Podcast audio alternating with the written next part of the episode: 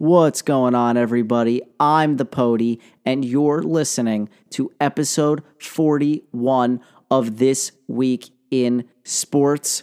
I have to give a big birthday shout out to my boy, Nick, better known as ex Denver Fan X.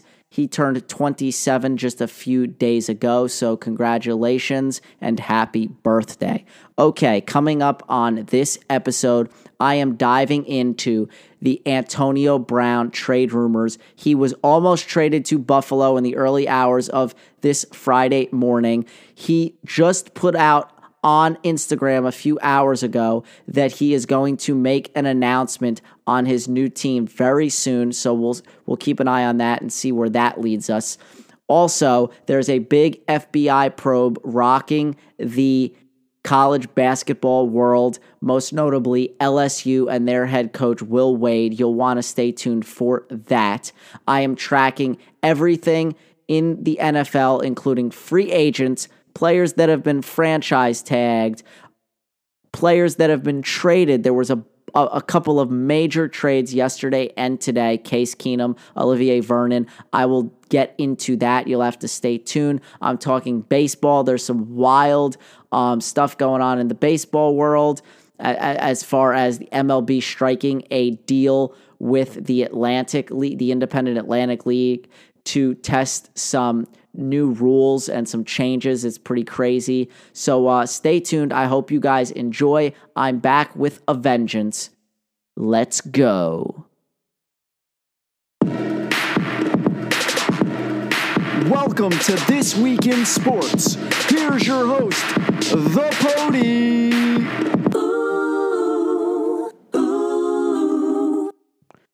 What is up, everybody? Welcome back to another episode of This Week in Sports.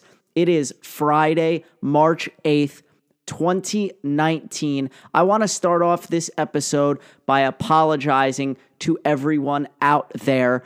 I skipped over last week's episode. I was under the weather, not feeling good, had a little bit of a cold, so decided instead of giving a bit of a half assed show, that I would just nix it all together and come back better, stronger than ever before. So I'm feeling great, little tired. It's a little late, little past 8:30 over here on the East Coast, but uh, just finished up my note taking. Just finished up um, all the pertinence that I needed to get to before I start recording this episode. So we'll get things started off. I want to first begin by saying Happy International Women's Day. Yes, that's right. If you didn't already know, it is International Women's Day.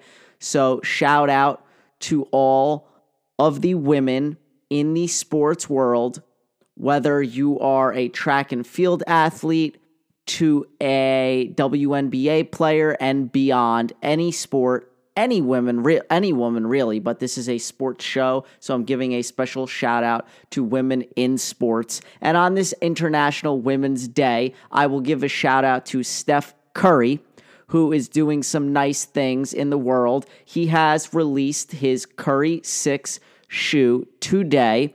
And why is that um, interesting or important? Well, it's because this is a specially International Women's Day edition, Steph Curry uh, Curry 6, co designed by nine year old Riley, who is the little girl who a couple months ago I reported on. She had written a letter to Steph Curry asking him why his shoes only come in boy sizes because she was looking to get some basketball shoes for her upcoming season of, um, of uh, basketball.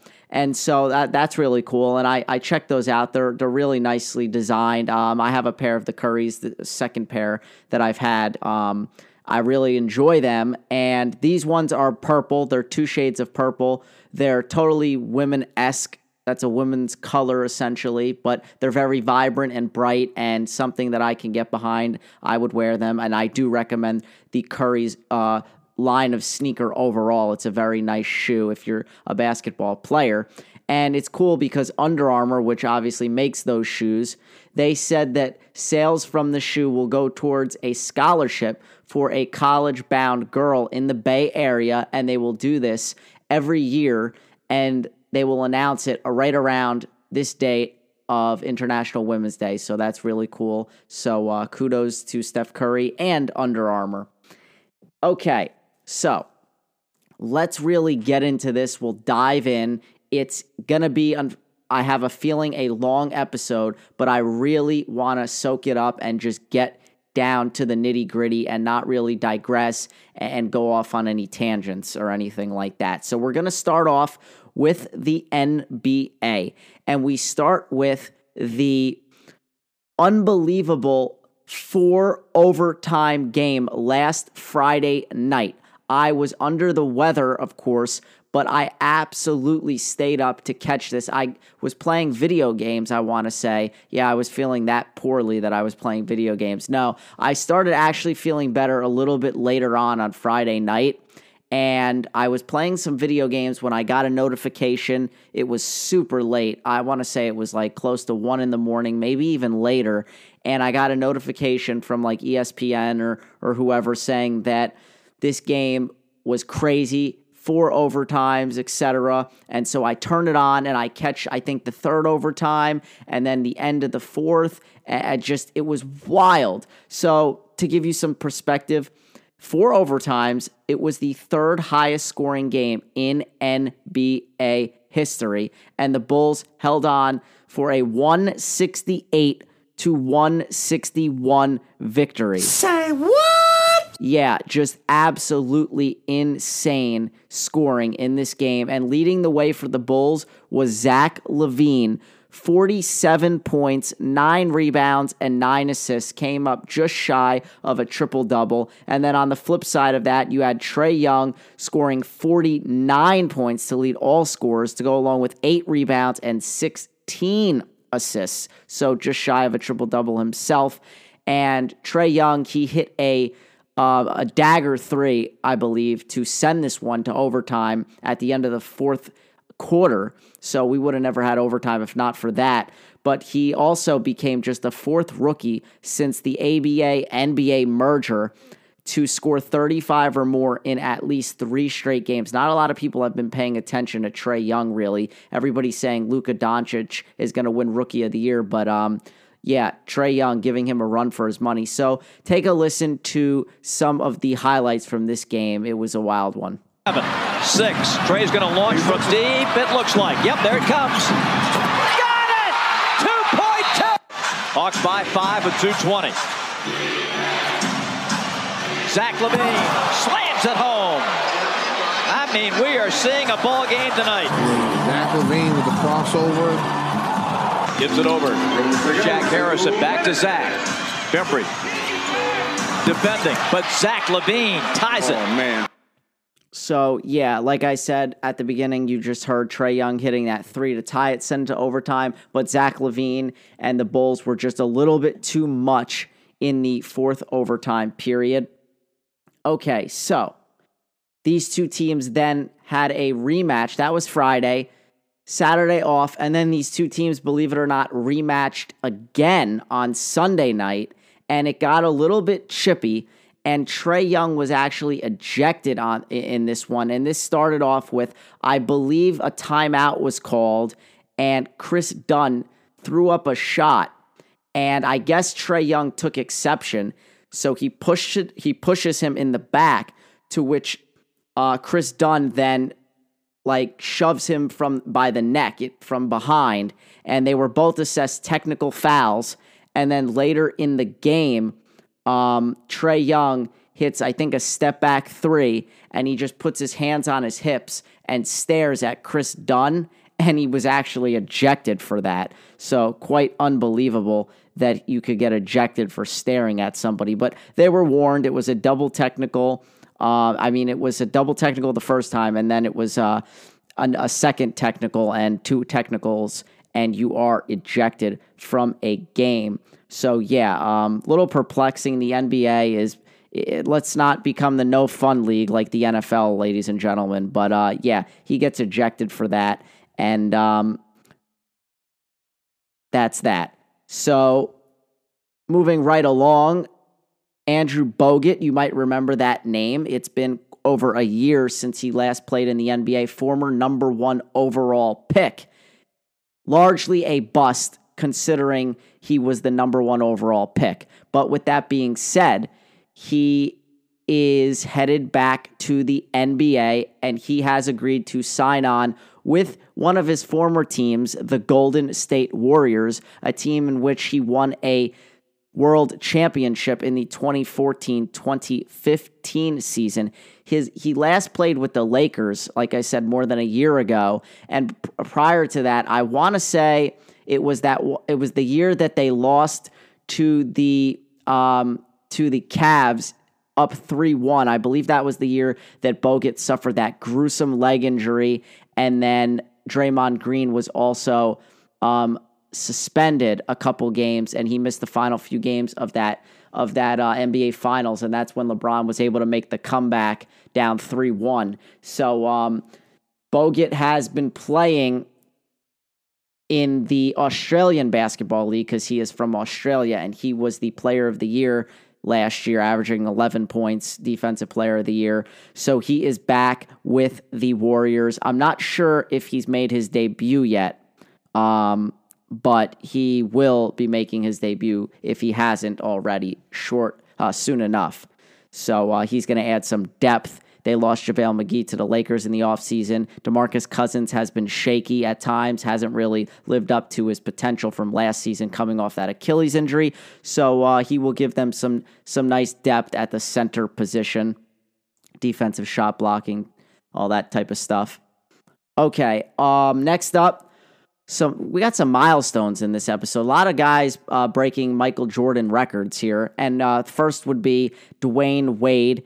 He notched his, it's unbelievable. He's been around for so long. His 1,052nd career blocked shot. This was on Monday. I, I want to say uh, it was against the Hawks, but uh, anyway, it doesn't matter. So his 1,052nd career blocked shot, which is significant in the sense that he now becomes the all time leading shot blocker from the guard position.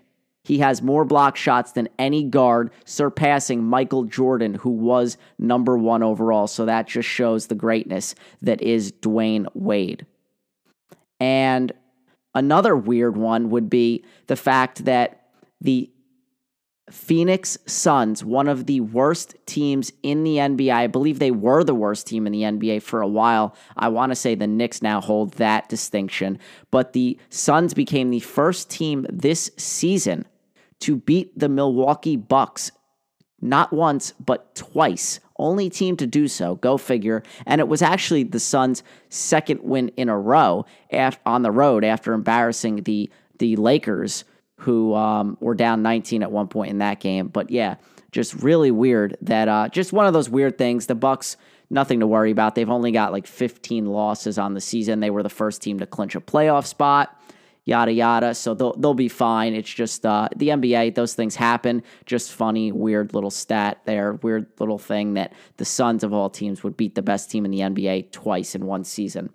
And speaking about uh, bad teams, the Boston Celtics, I believe they were one in five post All Star game and just in tatters and ruin. Nobody knows really what's going on there. Is Kyrie Irving stepping up as the leader? The rumors he may leave and go to the Knicks and yada, yada, yada. And then Jaylen Brown comes out and says that the culture is toxic, the losing, and, and this and that. And then what do they do? In probably Good thing I hadn't been paying attention, and this game was on the West Coast and at 10:30 at night, and I believe it might have been um, during a.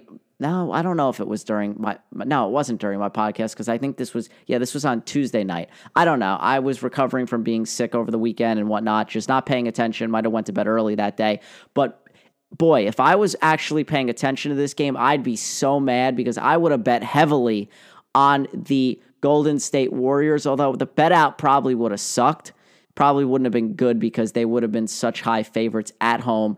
Well, all that happened in that game was that Gordon Hayward exploded for 30 points.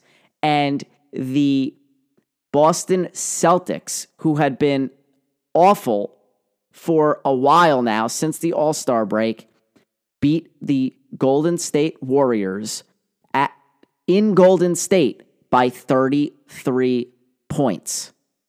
Okay, that is not an exaggeration. It is the worst loss in five years since Steve Kerr took over as the head coach of the Golden State Warriors.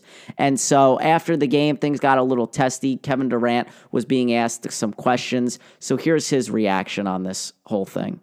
Start and Kerr's mentioning didn't have the, I guess, intensity or even mentioned the Steve Kerr uh, or even the anger. Did you sense that? And, and does this team need a little more anger sometimes? I thought we, I thought we, uh, I thought we uh, move off of joy.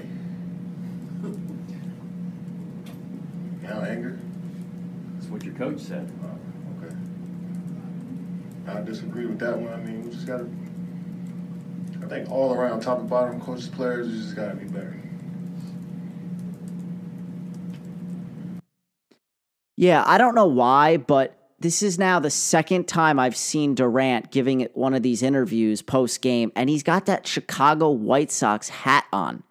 This is the second time. It's very weird. I don't know. Is he subliminal sending some subliminal messaging that he's going to be headed to taking his talents to Chicago next season? I know all reports and indications are that he will be headed to the Knicks, but I don't know. It's weird. And for for a player to openly disagree with a coach, I'm not going to say it's abnormal, but it's a little eye-opening to say the least publicly. I behind closed doors these things happen. You kind of see maybe in huddles throughout the game, guys disagree. Uh, we've seen LeBron in the past, he blatantly disregards a coach's orders. We've seen that this season where he's not uh, Luke Walton calls one play and he just totally ignores it and does his own thing, but he came out publicly and said that. I mean, let, us not I'm not trying to um, you know, make lemonade out of lemons here or whatever. This is not a big deal for the Warriors. They're fine. They're the defending champs. They're going to win it all again this year, most likely, unless James Harden has anything to say about that. But I think not. And yeah, they'll be fine. It's just, again, it's a long NBA season. And this team, yes, it's been five years with Steve Kerr, and it took five years for them to lose this badly at home. It's going to happen. It's a grueling 82 game season. We saw the year that they went, what, 72 and 9 and broke the wins record. And then, of course, they didn't win the NBA Finals. Things happen. I'm not going to make a mountain out of a molehill, you know. But um, the for the Celtics, this has got to feel absolutely euphoric. This has got to be their greatest win of the season. If this doesn't help boost them towards uh, come playoff time, I don't know what will. They currently sit at the five seed because my Nets were the six seed for a while, and then they lost three in a row, and they have slipped to the seven seed. But I've I don't care how how the Lakers have been playing throughout this season, kind of up and down, because I know once playoff time comes, the Celtics. I might have said, did I say Lakers? I meant Celtics if I said that. But uh, it's still the Boston Celtics. We know what they did last year without Gordon Hayward and Kyrie Irving in the playoffs. They almost made it to the NBA Finals. So I still know, as a Nets fan, I was saying, you know, I God forbid, I do not want to face the Boston Celtics if it were to come to that, you know, in a four-five matchup or anything, maybe. But um, I'm praying the Nets can pull that six seed out of their out of the, you know out of the hat and, and get the Indiana Pacers, who are Victor Oladipo-less. Although I know they've been playing great um, without him, but I just I obviously like my chances better than having to face a team like the Celtics, Toronto, or Milwaukee in the first round. So uh, yeah, this has got to feel great for the Celtics. And then to segue into that, skip ahead to Wednesday night where the Celtics get another win, another nice win behind none other than Gordon Hayward himself doing it again. So take a listen. He hits the game winner in the final seconds. Hayward, two seconds left. That was with two seconds left. They would beat the Kings. And then here's Hayward talking about that final play. Well, Gordon, t- just take us through that last play where you knocked down that baseline jumper. Um, just making a play, honestly. Uh, had to make up for the dumb play that I had, but right before that. So uh, just making a play. Yeah, so uh, he was talking about the play on the previous end where boneheaded uh, defensive play. But uh, yeah, he's had a couple of nice games. Of course, he's played well. He drops 30 points after I drop him from my fantasy team because he had been getting me like five points here and there. And it's just been a nightmarish season of fantasy basketball for me as we close out the season. This is the final week for me. And I was in first for a while. I've dropped all the way to six. The trade deadline did me dirty. The Marc Gasol trade, awful. He hasn't even really been averaging 10 points per game with Toronto. He was a 15 and 10 guy with the Grizzlies. It was awesome. And then Nikola Mirotic, when he was healthy with the Pelicans, he was a top 50, top 60, even top 75 caliber guy. Now, uh, uh, last night was it or Wednesday night? I think no, last night because Damian Lillard dropped 51. But uh, last night, which was nice, but last night he gets me two points, two points for the Bucks post trade, and then I pick up Mo Harkless, and I I guess uh, um, uh, Damian Lillard was doing all the scoring last night because Mo Harkless gets me only two points as well. It's just been a nightmarish season, up and down, and my team ain't going anywhere. I'm in the sixth spot. I'm pretty much locked into that sixth spot. I need to win, blast them this week if I need if I want a chance to even move up to the five seed, but it doesn't matter at this point. I'll be lucky to win a first round matchup in the playoffs and then get bounced. Although it's a markedly uh, better, imp- more improved season in my second year in this league. Um, I finished I not dead last last year, but it was very embarrassing. And then uh, this year, doing much much better. So um, I, I, put my name on the map a little bit this year, and hopefully I can uh, make a run next year and in the years to come. But uh, yeah, so I like I said, I don't want to digress too much. But a lot of lot happened on Wednesday besides Gordon Hayward hitting that game winner. Let's move on to it and talk about. Let's see. Um, Oh, right. In that game against the Kings, who are a borderline playoff team, by the way. So that is a nice win for the Celtics, two in a row there.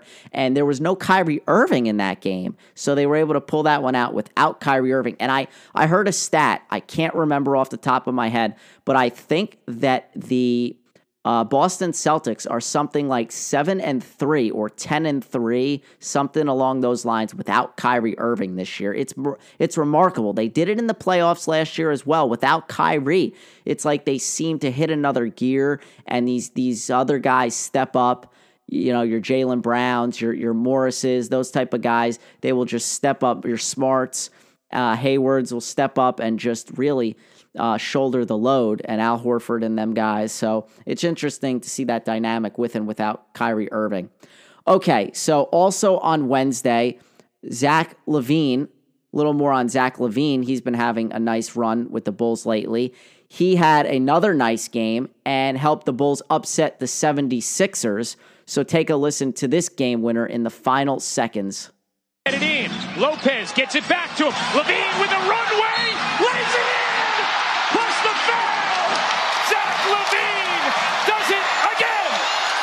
So Robin catches at the elbow, just a simple handoff. Two defenders go toward Robin. Everybody forgets about LaVine. Yeah, Doris Burke said it best right there. He gets the hand, he inbounds it. Always watch the inbounder. The ball is always going to go back to him. Always be careful of that and they were very sneaky. Hands it off to Robin towards the top of the key. LaVine cuts around him, takes the handoff, and they because Robin Lopez's back is to the defenders, they think he still has the ball. Two defenders go at Robin Lopez, and LaVine cuts streaks to the basket, and they come over late and foul him. He would miss that free throw, and there. This is where it gets weird. There was half a second left on the clock. The Sixers go to inbound it, and with half a second, technically you could catch and shoot. You need like 0.3, but they tried to throw it up, I guess, at the rim. The horn went off before anyone touched the ball. So the players, the fans, they all start walking off the court because the horn sounded. Well, the refs reviewed this and determined no, we need to bring both teams out. Only one problem for Otto Porter on the Bulls, and take a listen. I was already already doing uh, um, doing something for the league. Right. Um, so um, you know, but Wayne subbed in for me and was able to get the job done. You Did you try to make an appeal and say, "Hey, you know, the game's not over"? Uh, actually, I was already in mid stride, so I couldn't stop. But how do, how, so how do word get how do word get to you? Did they say like, "Hey, they're putting no"? Well, I mean, people clock? were looking for me; they couldn't find me, and then finally found me. Um, but by that time, it was too late.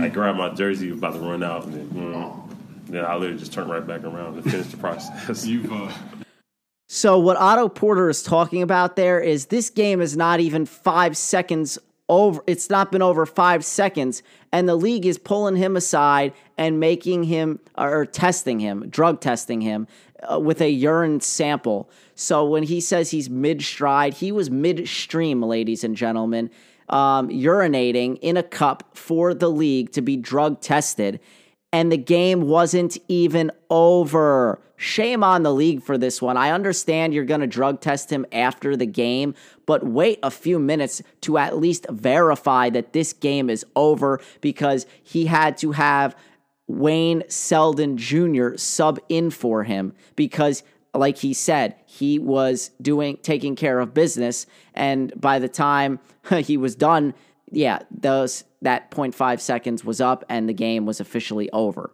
So uh, yeah, get it get your act together, NBA, league offices, league officials that were there and made him do that. Shame on you for that.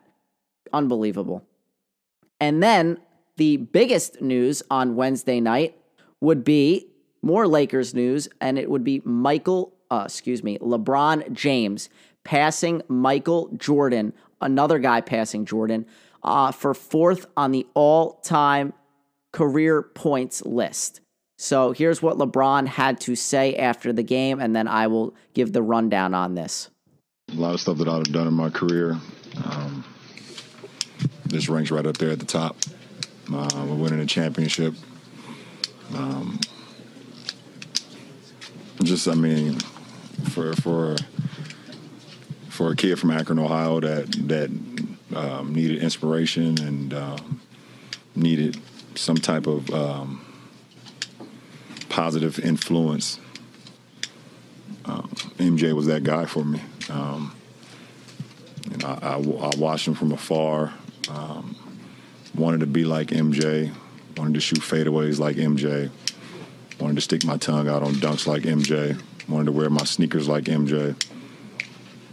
Um, I wanted kids to look up to me at some point like MJ, and um, yada yada yada. Yeah, you get the picture. He's praising MJ, always wanted to be like MJ. He clearly really wants to be more than MJ because he is got Space Jam 2 coming out. He's he he's starting to let Hollywood get to him. The Lakers have just been awful. But um, no, it's a it's a great milestone for him. MJ did come out and congratulate him on another career milestone, and uh, LeBron uh, he he wrote "Thank you MJ 23" on his sneakers before the game. He got emotional, but here's the thing: I've talked to many people that have been LeBron fans over the years. I am a detractor. I can't stand LeBron. Is he a good player? Yes. I think he's a choke artist in crunch time, can't make free throws to save his life, and he's not really a great closer, and he passes too much in the in the late game stages. But anyway, when he hit this milestone, gets the points, whatever, yes, there was cheering, but man, from what I gathered, because I was doing another podcast, Glorious House of Gains podcast, top 200 iTunes. Go listen, subscribe, please. He normally, so when Kobe uh, broke this streak, broke, broke this record on the all time scoring list, they took about five minutes. They stopped the game. It was like a parade almost, kind of like what we saw with Drew Brees when he broke that record on Monday Night Football. They took t- like the game stopped on Monday uh, on that Monday night, and, and they were congratulating him. People coming on the field, taking pictures. There was none of that in LA when when LeBron did this. And I'll tell you why. A lot of people that have been LeBron fans over the years are really getting sick and tired of the shenanigans that he has been putting on this season. the whole thing about him going to the Lakers, the Hollywood stuff, him trying to trade for Anthony Davis. It's almost like he's letting Hollywood get to him and he's all about himself. Space Jam 2, he's talking about, you know, he's got his show, The Shop, uh, on HBO. Meanwhile, his team is awful and he's going to miss the playoffs for the first time in like 14 years, been to the finals nine straight years. That's all over with. And he seems to be blaming everybody but himself. He said it's unfair that he's got young players on his team in their second and third years that are having to shoulder the load. And he just continues to make excuses. And at the same time, he says he loves his teammates, but then he tried to trade all them away. Then he's blaming them. And so a lot of people said it wasn't, it was kind of like, you know, it wasn't the ovation that, that normally a player like that would have gotten, or maybe he would have gotten if he was in still in Cleveland. So the perception on LeBron has really started to shift, and he's really almost turning into that villain role, or not even. I don't even want to say a villain because he's not like a villain, but he's just somebody that people are. I guess it's they're they're getting annoyed with him, and he's just not handling things the right way, and he's really not. And this is really going to ruin his legacy. And I think it's going to put that MJ comparison, who's the greatest player of all time, to bed once and for all because MJ would never do anything like this. He would never make excuses. He would step up and he would just play his game and do what's best for the team. And he was a pure winner, a pure scorer. And boy, oh boy, was he the great, he was a bad man, as Stephen A would say. Um, so, oh, oh yeah, okay. So I do want to stay focused on this game. I believe this game was against the Nuggets uh, uh, on Wednesday night when he accomplished this. They got schmacked, okay? They got absolutely annihilated once again. I mean, it's true. The Lakers have less than a 1% chance to make the playoffs. There is animosity among players, front office. Luke Walton is unfortunately going to get fired thanks to LeBron, yet another coach that he gets fired at the end of this year. And there was some more thing, uh, something else that happened during this game. Rajon Rondo, who has not been known to be a very good teammate, was seen sitting away from the bench. Not like that photo of LeBron a month ago where he was sitting at the end of the bench. No, no, no, no. Rajon Rondo took it to another level and he was sitting in courtside seats reserved for fans in the final minutes of this game. Well, yes, it's very similar to what LeBron did a month ago. This is not camaraderie. This is not how you lose together. This is not a group of guys that are showing that they like each other or that they're a close knit family like like teams that win, like the Milwaukee Bucks. You don't hear this type of stuff with them. You don't hear this type of stuff with the teams that win. The Rockets, they're guys that can lean on each other and that are close. But the Lakers, it's all over the place. You got LeBron blaming this guy, Rondo doing his own thing, and just it's a whole big mess. And it's not shocking the dysfunction that we're seeing. I mean, this is what happens when a guy like LeBron James tries to come in and dictate this, that, and the other, and tries to trade half his team for one player in Anthony Davis. It's not healthy for the relationship going forward. It was, to me, it was a bad business move and a bad legacy move for LeBron James to go to LA and play for the Lakers. All right. So,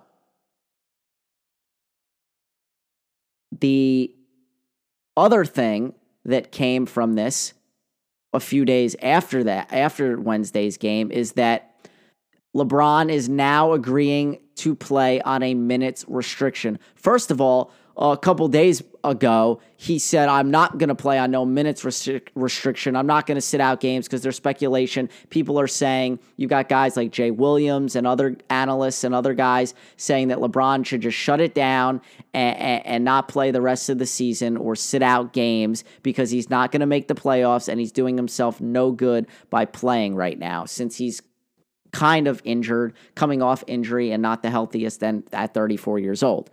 Well, he said one thing and now he's agreeing to another. This is the other thing. He's never he hasn't been able to make up his mind all season long on what he wants to do. So now I guess he uh, uh, believes they're not going to make the playoffs. So he has agreed he's going to be on a minutes restriction anywhere between 28 to 32 minutes per game. And he may even sit out uh, games on back to back nights when they play back to back games. Okay. And then last but not least, I want to mention a guy on my fantasy team. He goes by the name of Donovan Mitchell, an absolute stud he did something under the radar that nobody's talking about because he plays for the Utah Jazz.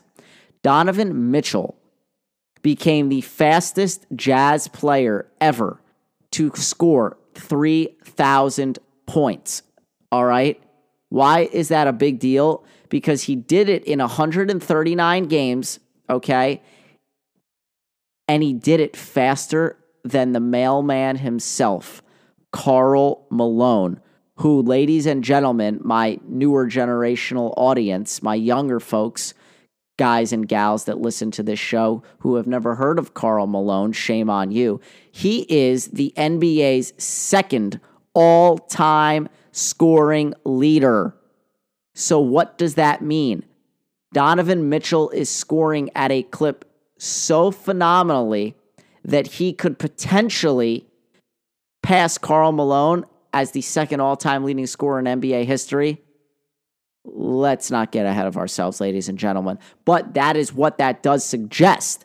And granted, we live in a much different age of basketball, but we've got to give Donovan Mitchell the respect he deserves. Not many basketball fans your your your average basketball fan might not necessarily know who Donovan Mitchell is, former rookie of the year out of Louisville. He is an absolute stud for the Utah Jazz and he has got himself a big time future career in this league and he just continues to amaze myself and everybody else should take notice of him in the league and I'm sure that they do.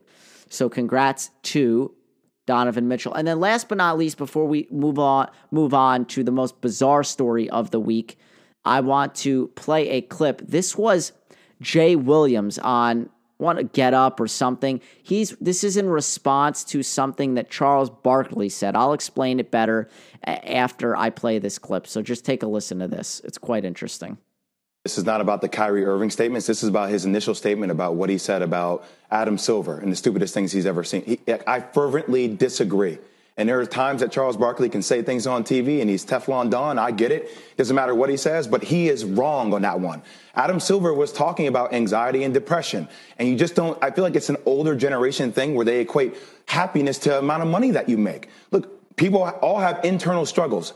And what happens with that is when he says things like that, that automatically challenges people opening up to talk about some of the things that is you know driving them to whatever those issues are in their life and that forces people to shut down so instead of just attacking people by saying hey you have no problems in the world you don't walk in their shoes you may have made money, you may have been a superstar, but you don't walk in the shoes of those individuals. You weren't raised in the age of social media. You don't know how that can affect you and how you're raised with that. So show empathy towards that and let's help these people that are openly saying, I have issues instead of attacking them. Listen, I'm starting to, dislike Jay Williams more and more and more.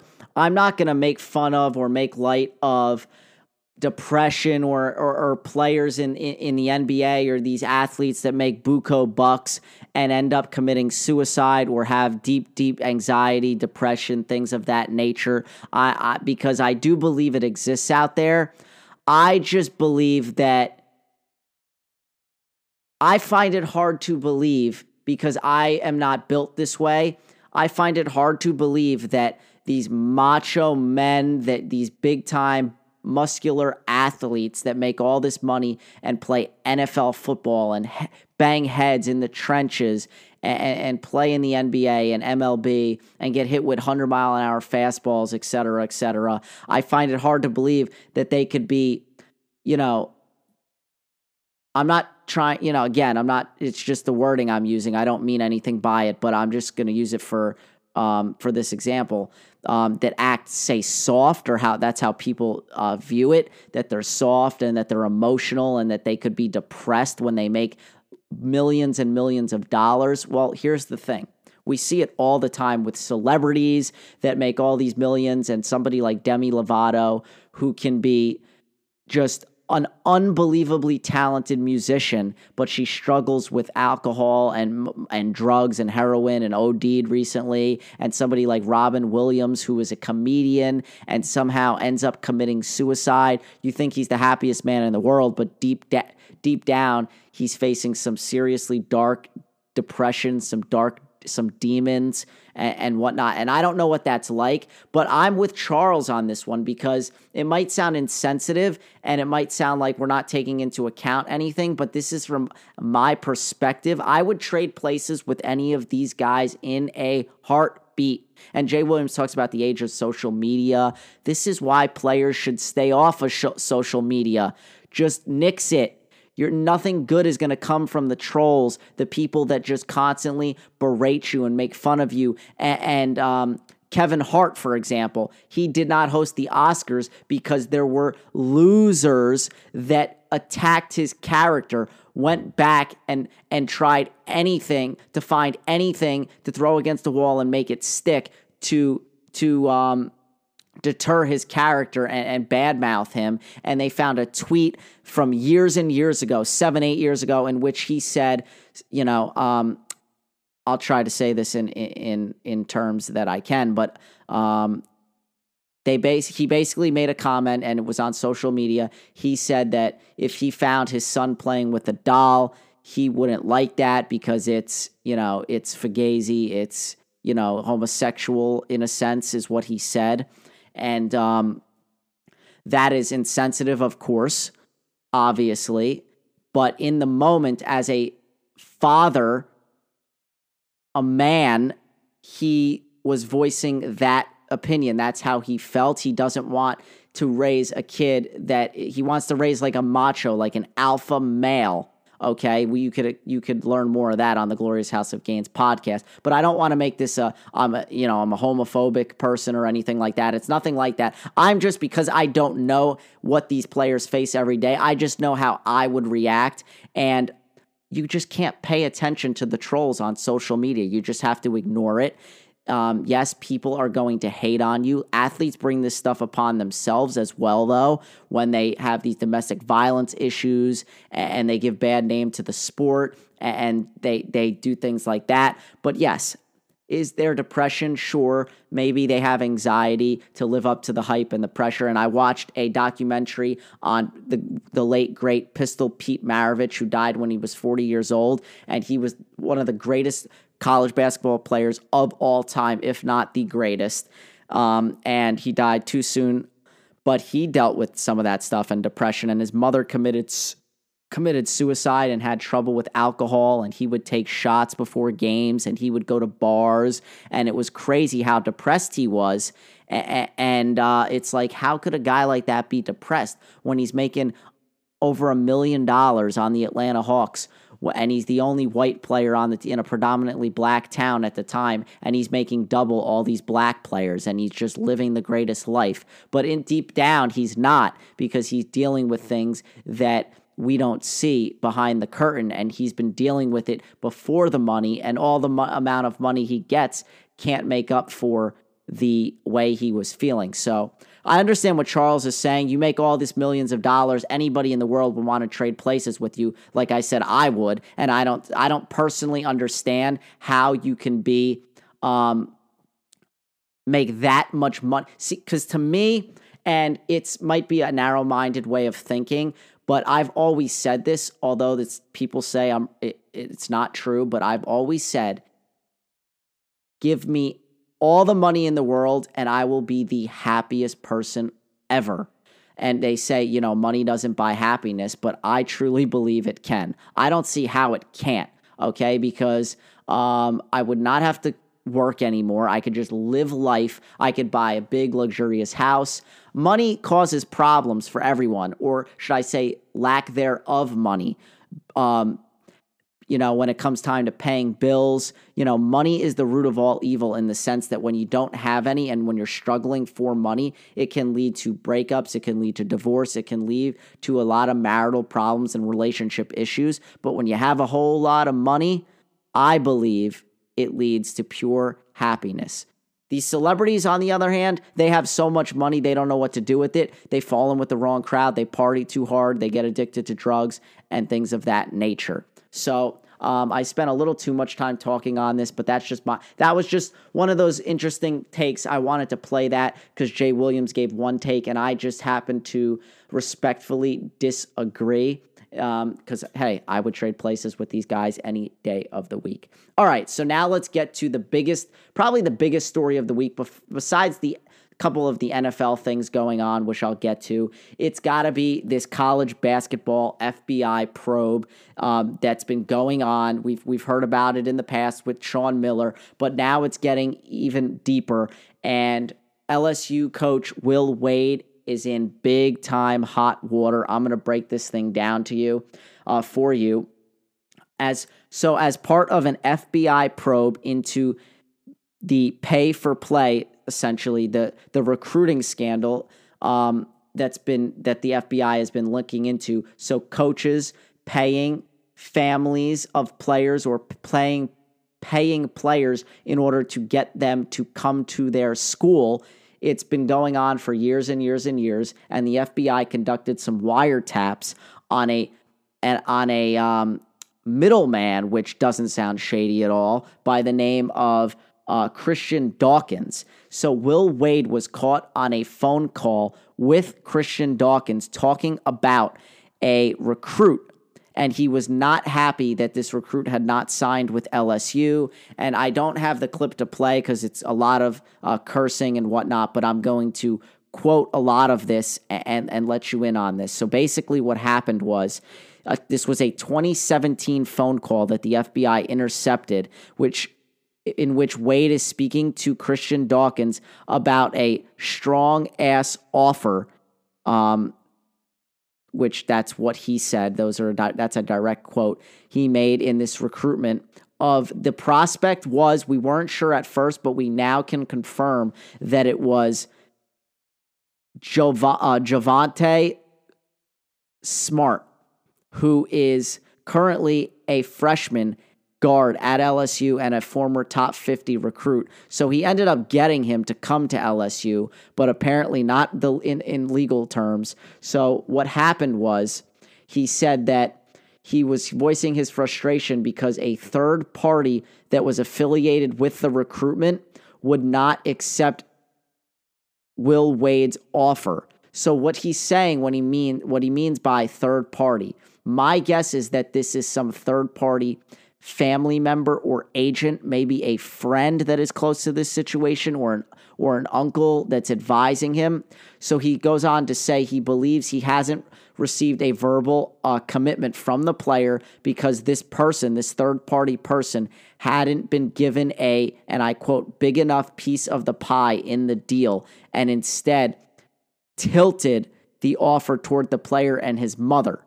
So basically, that the mother and the player were getting more money than this third party. And this third party had a lot of sway in determining where this player was going to sign. And he was not happy that he hadn't been given more money. So maybe looking for leverage to get more money before he agrees to let him sign with the team. I'd be really curious to know who this third party is that they keep referring to. And then here's another quote that he says on the phone I was thinking last night on this smart thing. I'll be honest with you. I'm bleeping tired of dealing with the thing. Like I'm just bleeping sick of dealing with the bleep. Like this should not be that bleeping complicated. And obviously, I'm saying bleep, fill in that with a known curse word. Okay. It goes on a little bit more, but ba- yeah, basically, you get the idea. He's completely red handed. And when asked about this at a luncheon. He was basically um, he, he was eating, enjoying, you know, a lunch at this place. supposed to be a charity event or whatever, and they a reporter brings this to his attention, and his response was, "I haven't read it yet. I haven't seen it yet. There's nothing to read, man. You know what you said on in that phone call. You you absolutely know." So um, that was what a couple days ago or yesterday. And then today, LSU had no choice, absolutely no choice, but to suspend their coach, Will Wade for a um, indefinite indefinite period. Okay. Um, so he's been suspended indefinitely, and taking over will be assistant coach Tony Benford. Okay. And what's interesting about this is we're at the nitty gritty end of the road here. The regular season's coming to an end. We're two weeks away from March Madness, give or take, and conference tournament time is coming along. Well, LSU, you might not know this if you don't pay attention too closely to college basketball. LSU is 25 and 5 and tied with the Tennessee Volunteers, University of Tennessee, for first place in the SEC, and they are currently ranked 10th overall in the country. So Mark my words, this is a huge blow for LSU. We saw this last year with Sean Miller with Arizona, as dominant as they were with DeAndre Ayton. But when this all came out, they were not the same team. They were a favorite to win it all, and they got bounced very quickly in the NCAA tournament, round of 32, I believe, um, or so. So, yeah, not very good um, in that sense. But, uh, yeah, so um, they are they are going to have to step it up if they want to if they want to get back into the thick of things come tournament time. I don't know that that will happen because it's going to be tough. I don't know if if Will Wade doesn't come back the rest of the year, forget it. LSU stands no chance in the tournament, but it, it's going to be interesting to see where they get seated and when where they fall in line. And okay, let's move this right along. There were two other teams linked up to Christian Dawkins. FBI recovered other phone conversations, and that would be with two coaches from two separate teams. Um, so basically, let, let's put this all in perspective and wrap a nice bow around this thing. Christian Dawkins' cell phone was being tapped by the FBI from about late spring to late September 2017, so over two years ago or so. And in that period of time. I, I, I guess they obviously they got the Will Wade, who was the biggest of the bunch. They found that phone conversation as well as one with uh, assistant coach Preston Murphy of Creighton and then TCU assistant Corey Barker. But um, neither of these guys, I can confirm, neither of these guys is expected to be charged with anything. So there is that. So that was the big news in college basketball. And then I got to mention this. I'm a big Bill Self guy. I'm a big Kansas guy, big Kansas fan. It's very sad I must announce this, but Kansas has officially they lost to Oklahoma the other night and with that loss they have officially ended their run of Big 12 of consecutive Big 12 regular season titles. 14 straight years since Bill Self took over. He didn't win it in his first year as head coach of uh, Kansas, but started this run in his second year. And he has either, I believe he tied for the regular season title four times and then won it outright the rest of the times. Um, so just unbelievable. It was the longest streak ever, surpassing the 13 put up by Bill uh, by uh, UCLA, excuse me, the great UCLA teams. Um, but yeah, just unbelievable streak, once in a generational type streak that they that they had there. So with that being said, that will end uh, my basketball stuff, and we could roll this on up and talk NFL and I'm going to try to wrap this up as quickly as possible. I do have to get to Major League Baseball as well. So basically, we'll start with the NFL. Um, things are starting to ramp up. Combine's been going on. Combine's been big. Guys like um, DK or my DK Metcalf, who one of my buddies has been calling Donkey Kong, which is kind of funny because the guy looks like a brick friggin' house. He is jacked, unbelievably jacked, strong as hell and he was putting up some unbelievable numbers. His 40 time was out of this world, and he's a wide receiver from Ole Miss. So guys like that, Quinnen Williams put up an unbelievable 40 time. Montez Sweat ran a faster 40 time than got uh, Tarik Cohen and um, Odell Beckham Jr. And he's a friggin' uh, defensive end, defensive lineman. So just crazy the stuff that these that these um, players have been able to do at the combine. But basically, the combine is make or break for players in Indianapolis. They measure them, they give their um, uh, interviews, and they perform for for for scouts of all 32 well all 32 teams are on hand so that's been going on and then we've had a lot of players being franchise tagged and a lot of um, uh, extensions getting getting done so let me summarize this up for you Jason Kelce, center for the Eagles, he signed a one year extension, which now keeps him locked up with the Eagles for, I believe, three more years through the 2021 season, making him the highest paid center in the NFL. He now averages 11 million per year. Kelce is a staple. Obviously, his brother is Travis Kelce, tight end, Kansas City Chiefs, but he's played all eight years with the Eagles. He hasn't missed a single snap in a game in the last four years, which is unreal. I can't, I've never even heard of such a thing.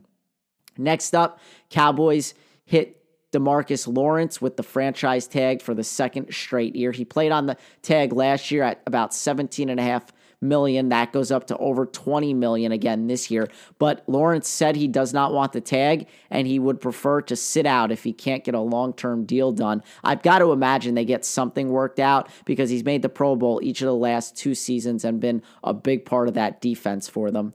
And then the Texans, they put the non exclusive tag on Jadeveon Clowney. And what that means is that he is able to negotiate with other teams, but if he signs elsewhere with any other team, Houston recoups two first round picks. What that means is, yeah, Clowney ain't going anywhere. Make no mistake about it. He will stay with the Houston Texans. They will work something out.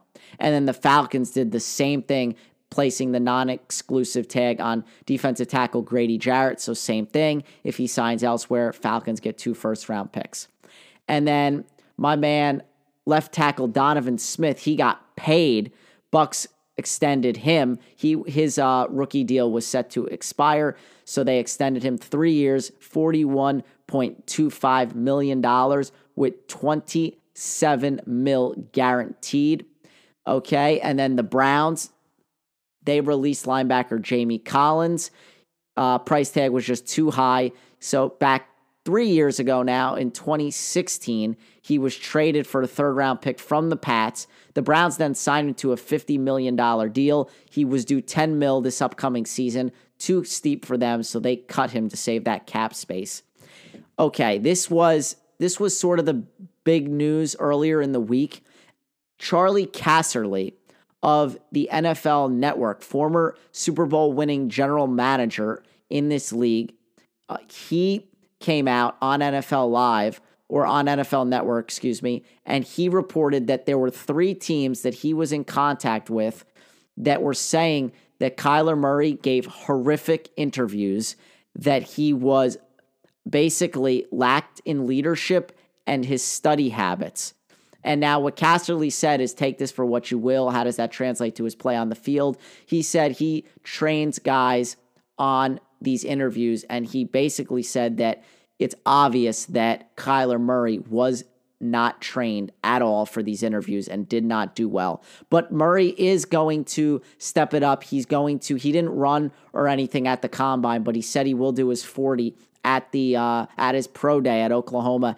And he did he did measurements at the combine and he did these interviews and his measurements actually did play in his favor. He came in at about uh, five. Let me see here where it is. Uh, 5'10 and 1 8 inches and 207 pounds. So I think that was a little bit taller than anticipated. And his hand size, I don't remember exactly, but he had a much bigger hand size than anticipated. So a lot of experts were saying that that bodes well for him.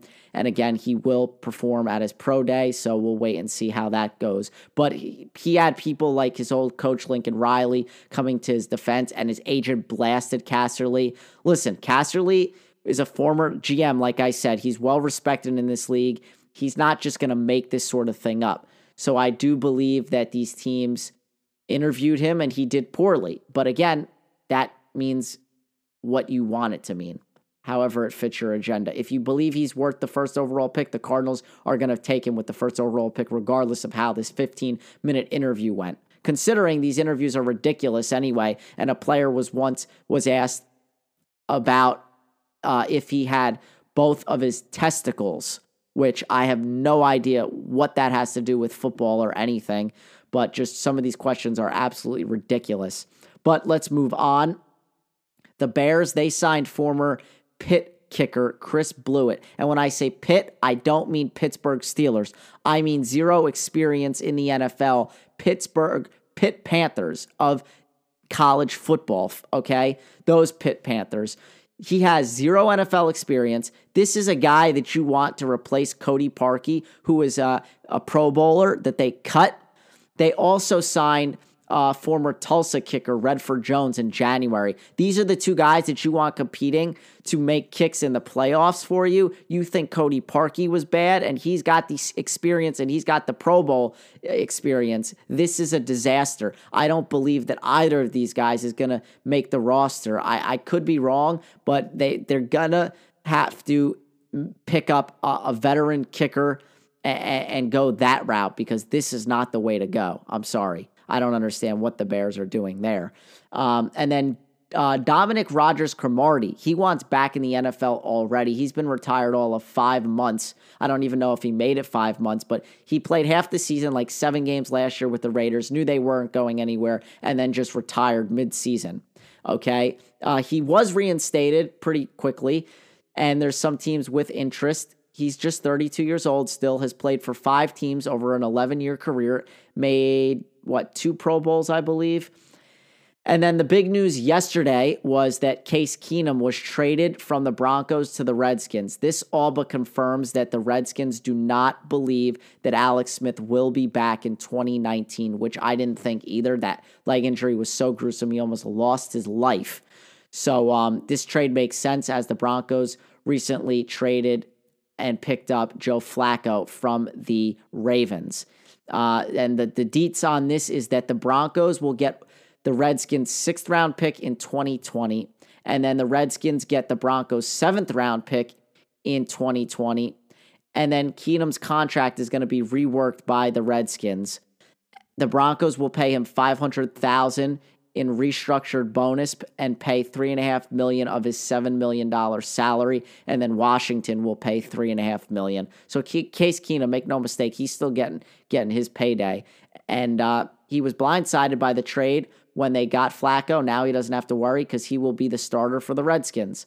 And then the Steelers, they have been in the news of late. They make Maurkice Pouncey the highest paid center in history. Wait a second, didn't didn't um didn't another player on the Eagles, Kelce, didn't he just become the highest paid center in, in NFL history? Well, let's let's break this down. I'm a little confused myself because this is basically the exact same deal that Kelce got. It's a three-year extension worth 11 mil per year.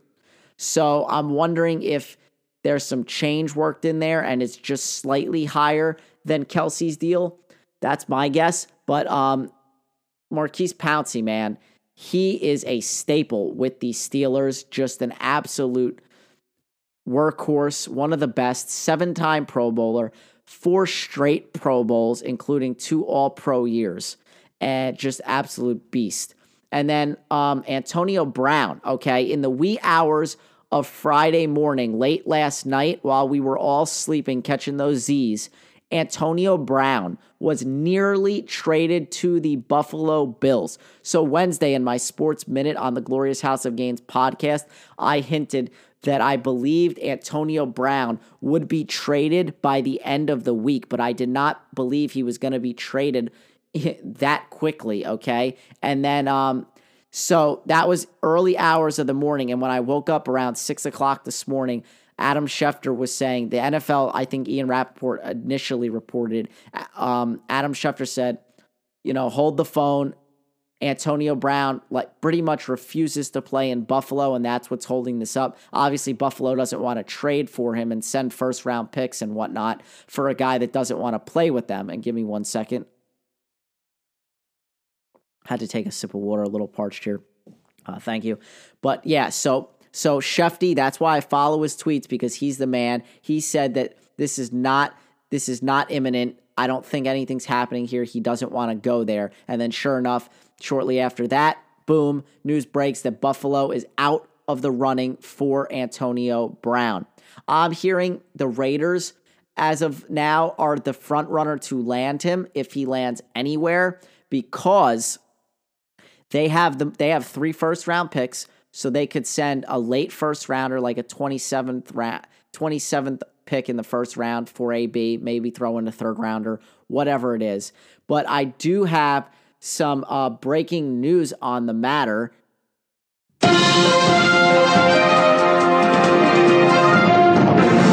Apparently, Antonio Brown has just put it out there on Instagram or on social media as he loves that Instagram. He loves to put stuff out there and and make the headlines and make the rounds.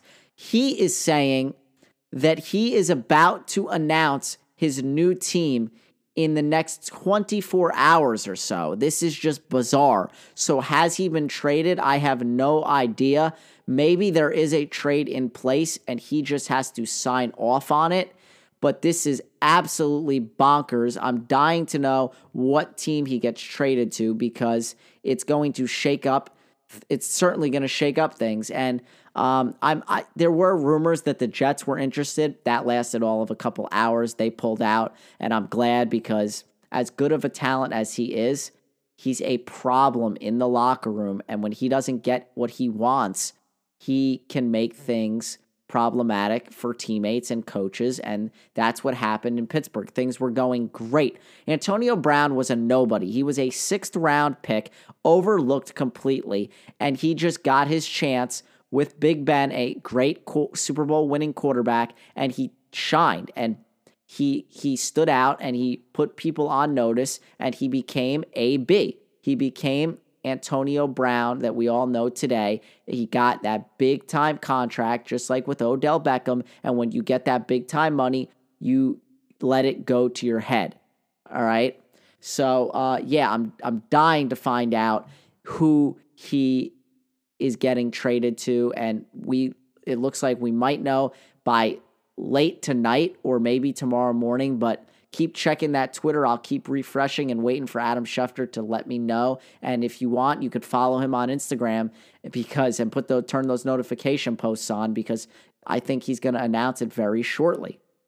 And then in other news, the big news today is revolving around the Giants. They are trying to trade away and they are getting rid of all of their best defensive players. They're trying to build that offense up again, but at the cost of their defense. So uh, they go ahead and they trade Olivier Vernon to the Browns for right guard Kevin Zeitler. And today happens to be Kevin Zeitler's birthday. So uh, happy birthday, Kevin. You've just been traded to the New York Giants. I don't know how he's going to feel about that. But um, Zeitler is, if you don't know, he's one of the best, actually, one of the best offensive linemen and right guards in the NFL, one of the highest rated players at his position. It's a much needed upgrade. So you got Will Hernandez now and Zeitler on that right side for the Giants. And if they can give Eli some time, maybe they have a chance. But I think it's just laughable that they're going to go with a 38 year old Eli Manning for another season. And now it's possible that they again don't draft a quarterback with the sixth overall pick because of their defensive needs now, because they're trading away all of their defensive players and trying to accumulate some, free up some cap space because they've just completely botched this whole thing. Okay, uh, the Jaguars they made they released five players today, but most notably they released Carlos Hyde and Malik Jackson, and I love me some Carlos Hyde. And if I'm the New York Jets and you cannot get Le'Veon Bell, Carlos Hyde will come so cheap, and he is a great top 15, top 10 running back.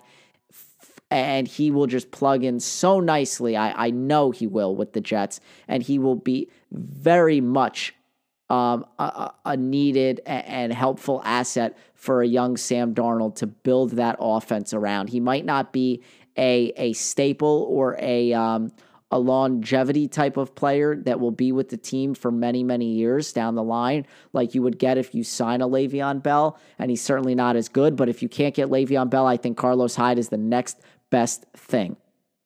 The Lions, they they showed that this is a cruel business. They released their veteran captain guard TJ Lang And then this one w- was surprising. The Patriots are close to pulling off a trade with the Eagles for Michael Bennett. I love this. I don't understand why teams tr- make trades with the Patriots. When the Patriots want a guy, hello, ladies and gentlemen, it must mean they're pretty good and the Patriots know what they're doing. So don't make a trade with them. It's like making a, a deal with the devil. This is why they are so good at winning and why they could take superstars and say, oh, you want to leave? Goodbye. We don't need you. And they just continue to siphon out the players and win with one guy, Tom Brady. All right, Eric Weddle. This was another big one. He signed with the Rams. So Wednesday or so, Tuesday, Wednesday, he was released by the Ravens veteran safety, one of the top five or so safeties in the NFL.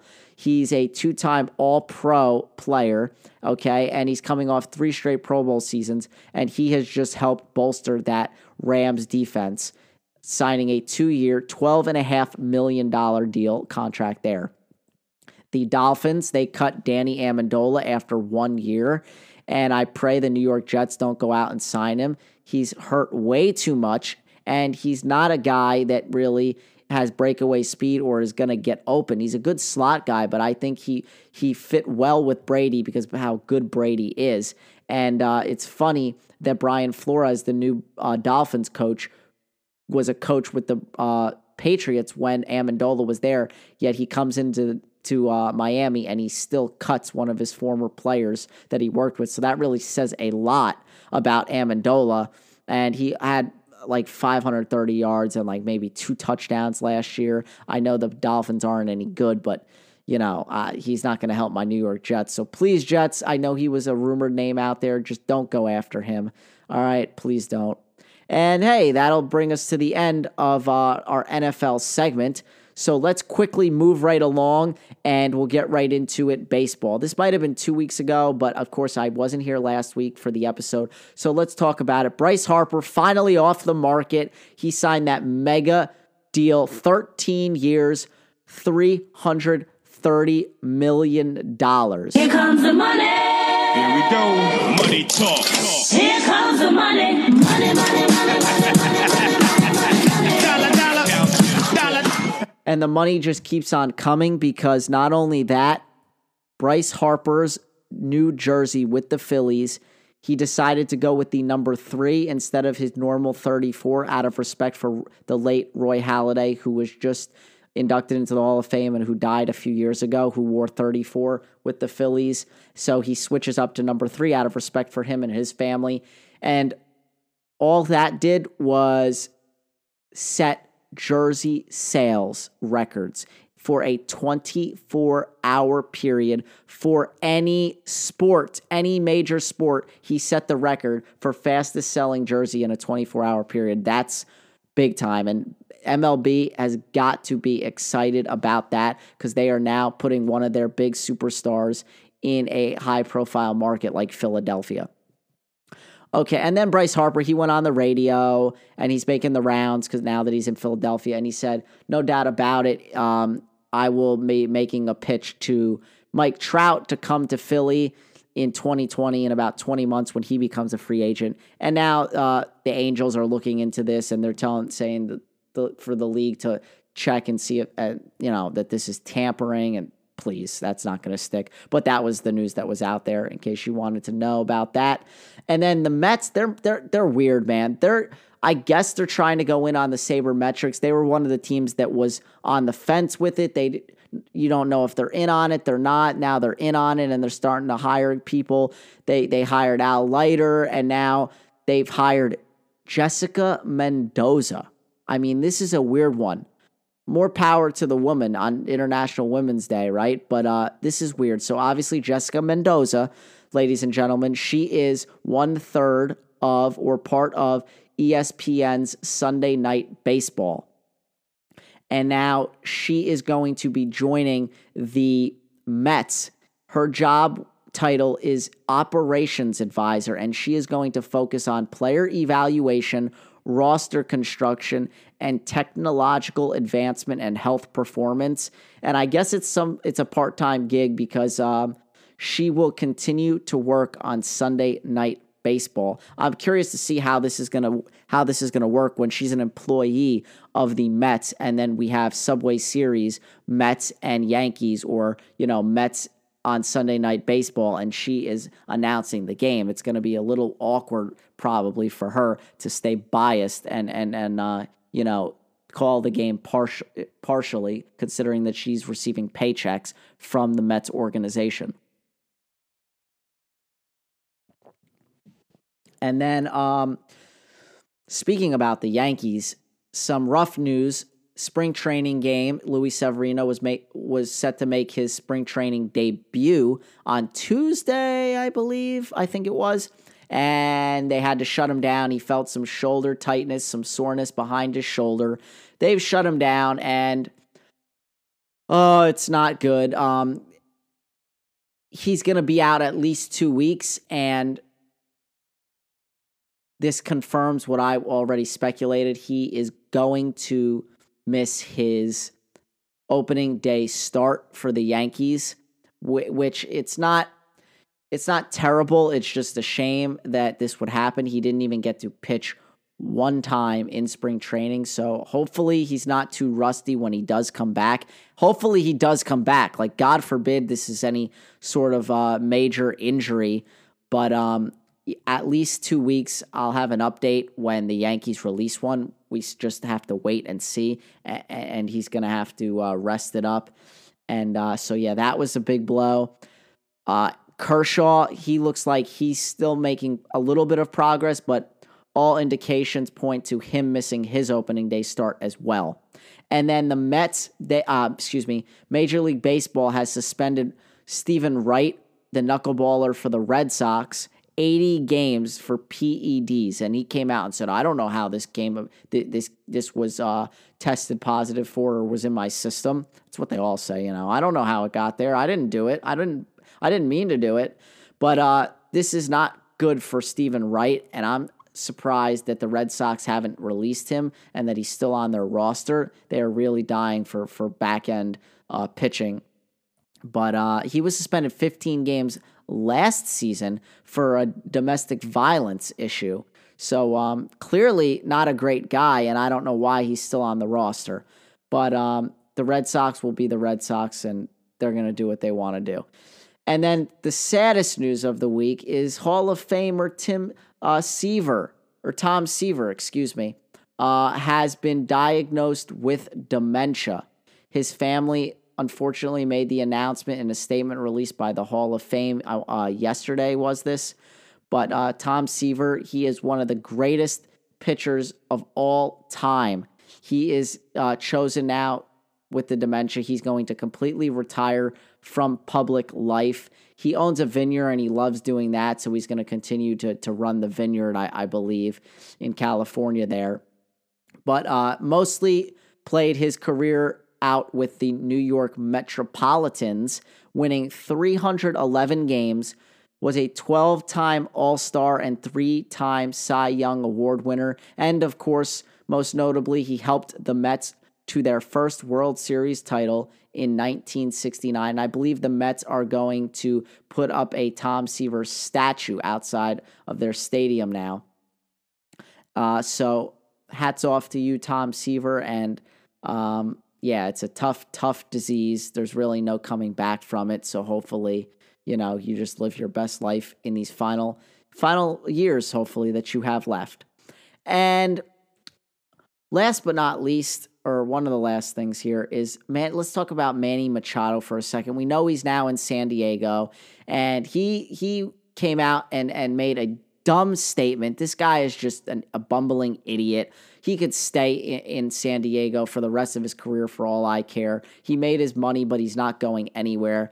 He said that people are always going to be called uh, he's always going to be the villain and and he's basically playing this victim card but he's also he's also like basically saying that he doesn't care if he's the villain and he might as well just live up to that name so uh you know, I'm over Machado. I wanted him to come to the Yankees, but it's like exactly, he's the exact replica of what Antonio Brown is to the Steelers.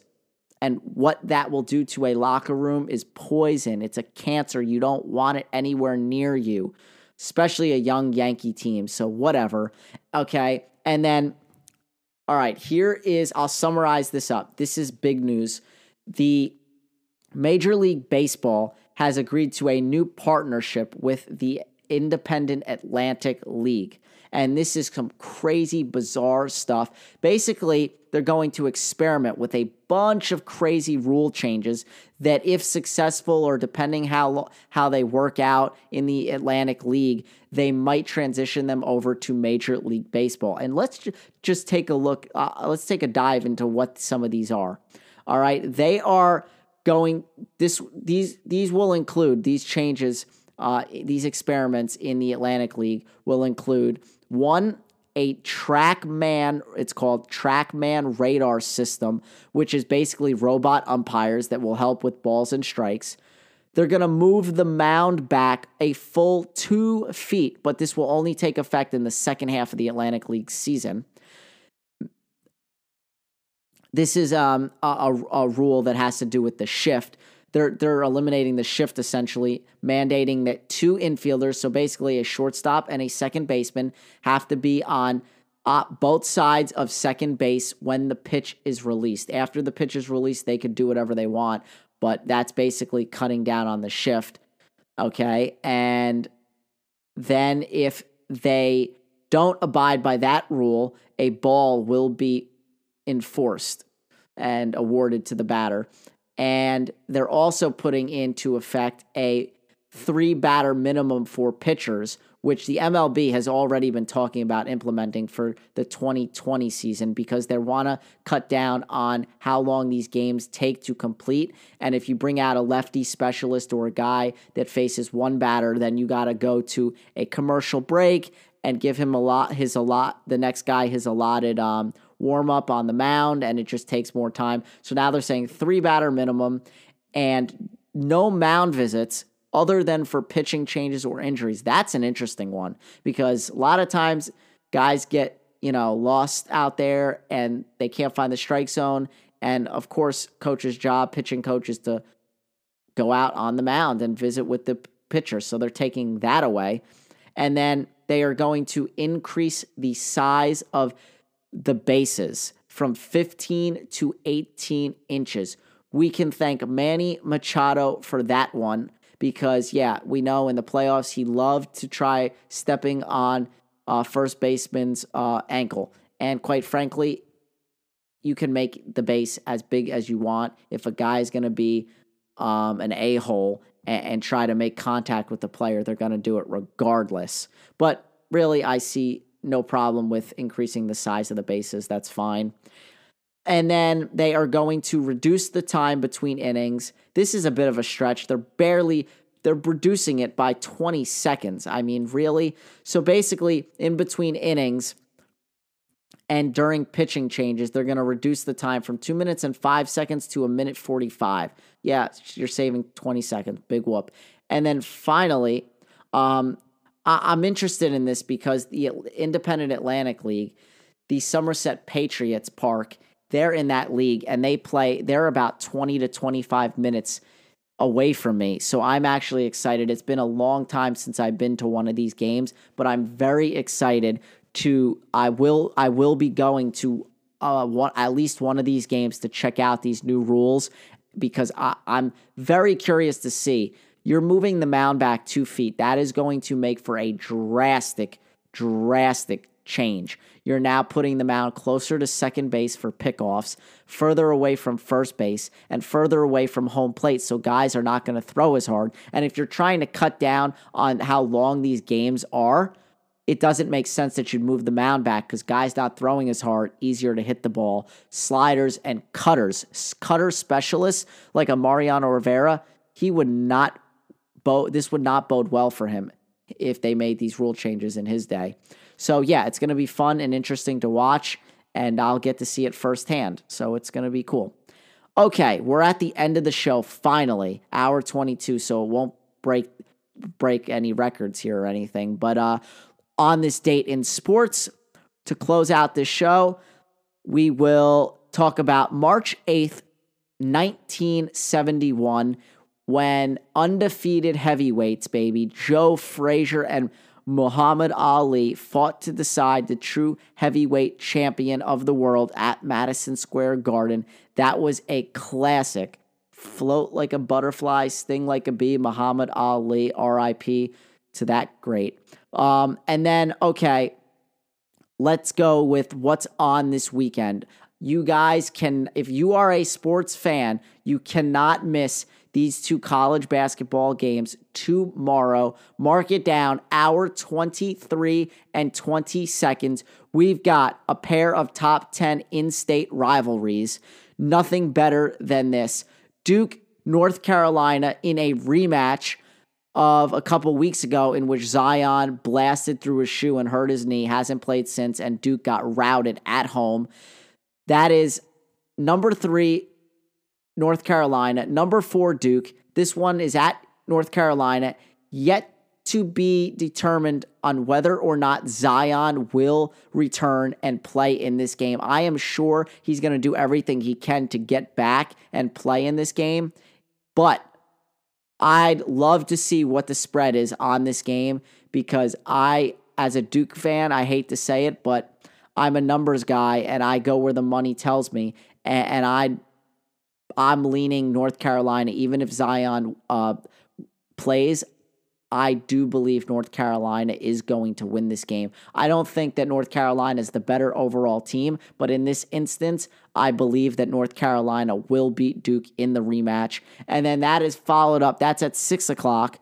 Eastern time. And then that's followed up by a big time rivalry between Michigan and Michigan State at 8 o'clock. And um, this is, uh, Michigan State is looking for the season sweep. They beat Michigan a couple weeks ago. And then uh, keep in mind that a couple of conference tournaments have started in college basketball. Some of the mid major tournaments, uh, co- conference tournaments have started. So keep an eye on that. A couple teams will be punching their tickets to the big dance very soon. And then you've got, of course, the NBA action going on right now. You've got a bunch of games in the fourth quarter.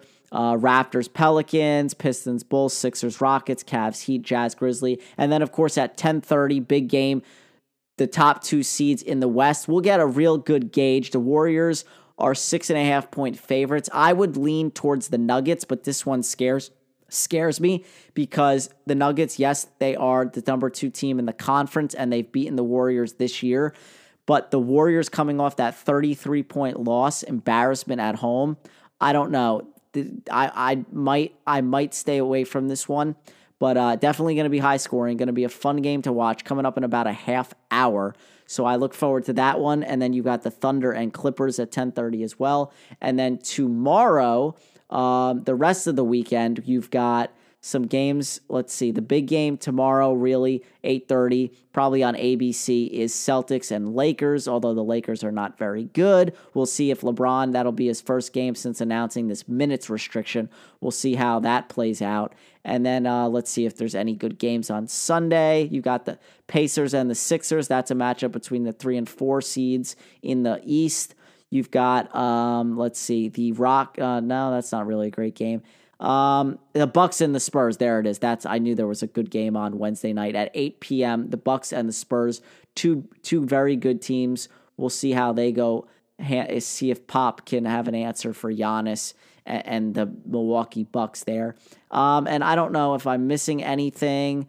Um, Jon Bones Jones, he won his big matchup at UFC last week. Um, let's see. Yeah, I I think that's it. There's probably some um, AAF games on Alliance of American Football League games on this weekend as well. There's some PGA Tour golf going on, just all sorts of stuff. If you're a sports fan, you know what's going on. All right, hour 27. Last thing, I did want to mention this because it's quite, it, it literally blew my mind in a sense. This idiot on the Cowboys, David Irving, all right, he decided he wants to quit the NFL. And why? Well, he loves the weed too much, way too much, that he has been suspended for his use of violation of the substance abuse policy.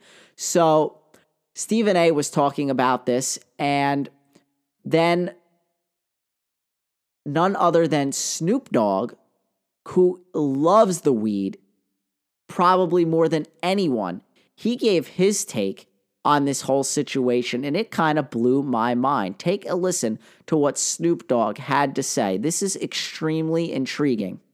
I thought he should have kept it low key and, and, and not put his business out there because it's not football season as it is. So this is the mm-hmm. perfect time to, to to actually be medicating yourself. But to, the way he did it, it's like it's in in a in a rage. Like I'm mad at the NFL and I'm mad at all these rules. So I'm doing this to show people that I don't care. But you're showing a wrong example because a lot of people like yourself work their whole lives to get to that level. And to get to that level and to blow it behind smoking weed, come on, man, you can smoke weed after the game or when the season is over with. It's not that serious. And, and this is an avid weed smoker right here talking to you. And what he's saying is that he smokes weed on a daily, but he is a uh, he is held to a different set of rules. He's not held to any rules really, in the sense that he doesn't have a commissioner that's enforcing rules or a league that he has to follow. Basically, he works for the man. He has a job, okay? He's working for somebody and he there's a set of rules in place that you can't do this and he's saying you're throwing away too much by doing this during the season, during games, whatever, and you should be doing it after the season because you you're there's too much money on the line. Think smarter. And I can't believe it, but Snoop Dogg he's never made more sense than he does right now when he says this. And this guy Irving is an idiot because he goes and he makes a video saying I quit and he's smoking a blunt in this video.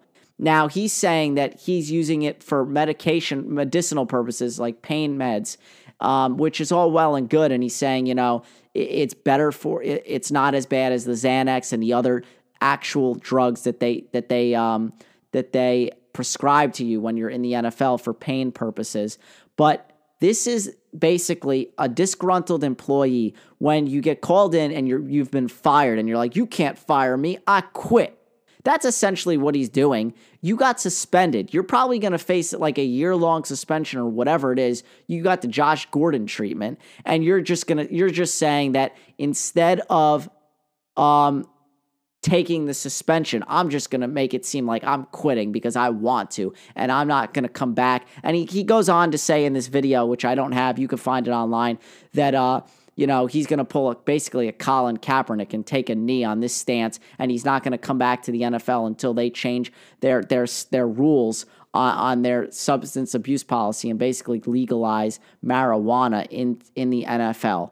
So, um, but I, I just thought that was really interesting. I wanted to play that clip for you guys because I, I can't believe that Snoop Dogg, who smokes weed more than anyone, said this and made so much sense in doing so. So, yeah, guys, um, Snoop Dogg smokes weed and he is telling you not to do it when you play football or during the season because there's too much on the line. So, awesome stuff there from my man Snoop. And uh, that's been, it has been another great episode of This Week in Sports, episode 42. I am so glad that I came back. I came back stronger than ever. Sorry about that last week that I missed it, but um, this is the Pody, episode 42, This Week in Sports. Have a nice, happy, healthy weekend, everybody. Signing out.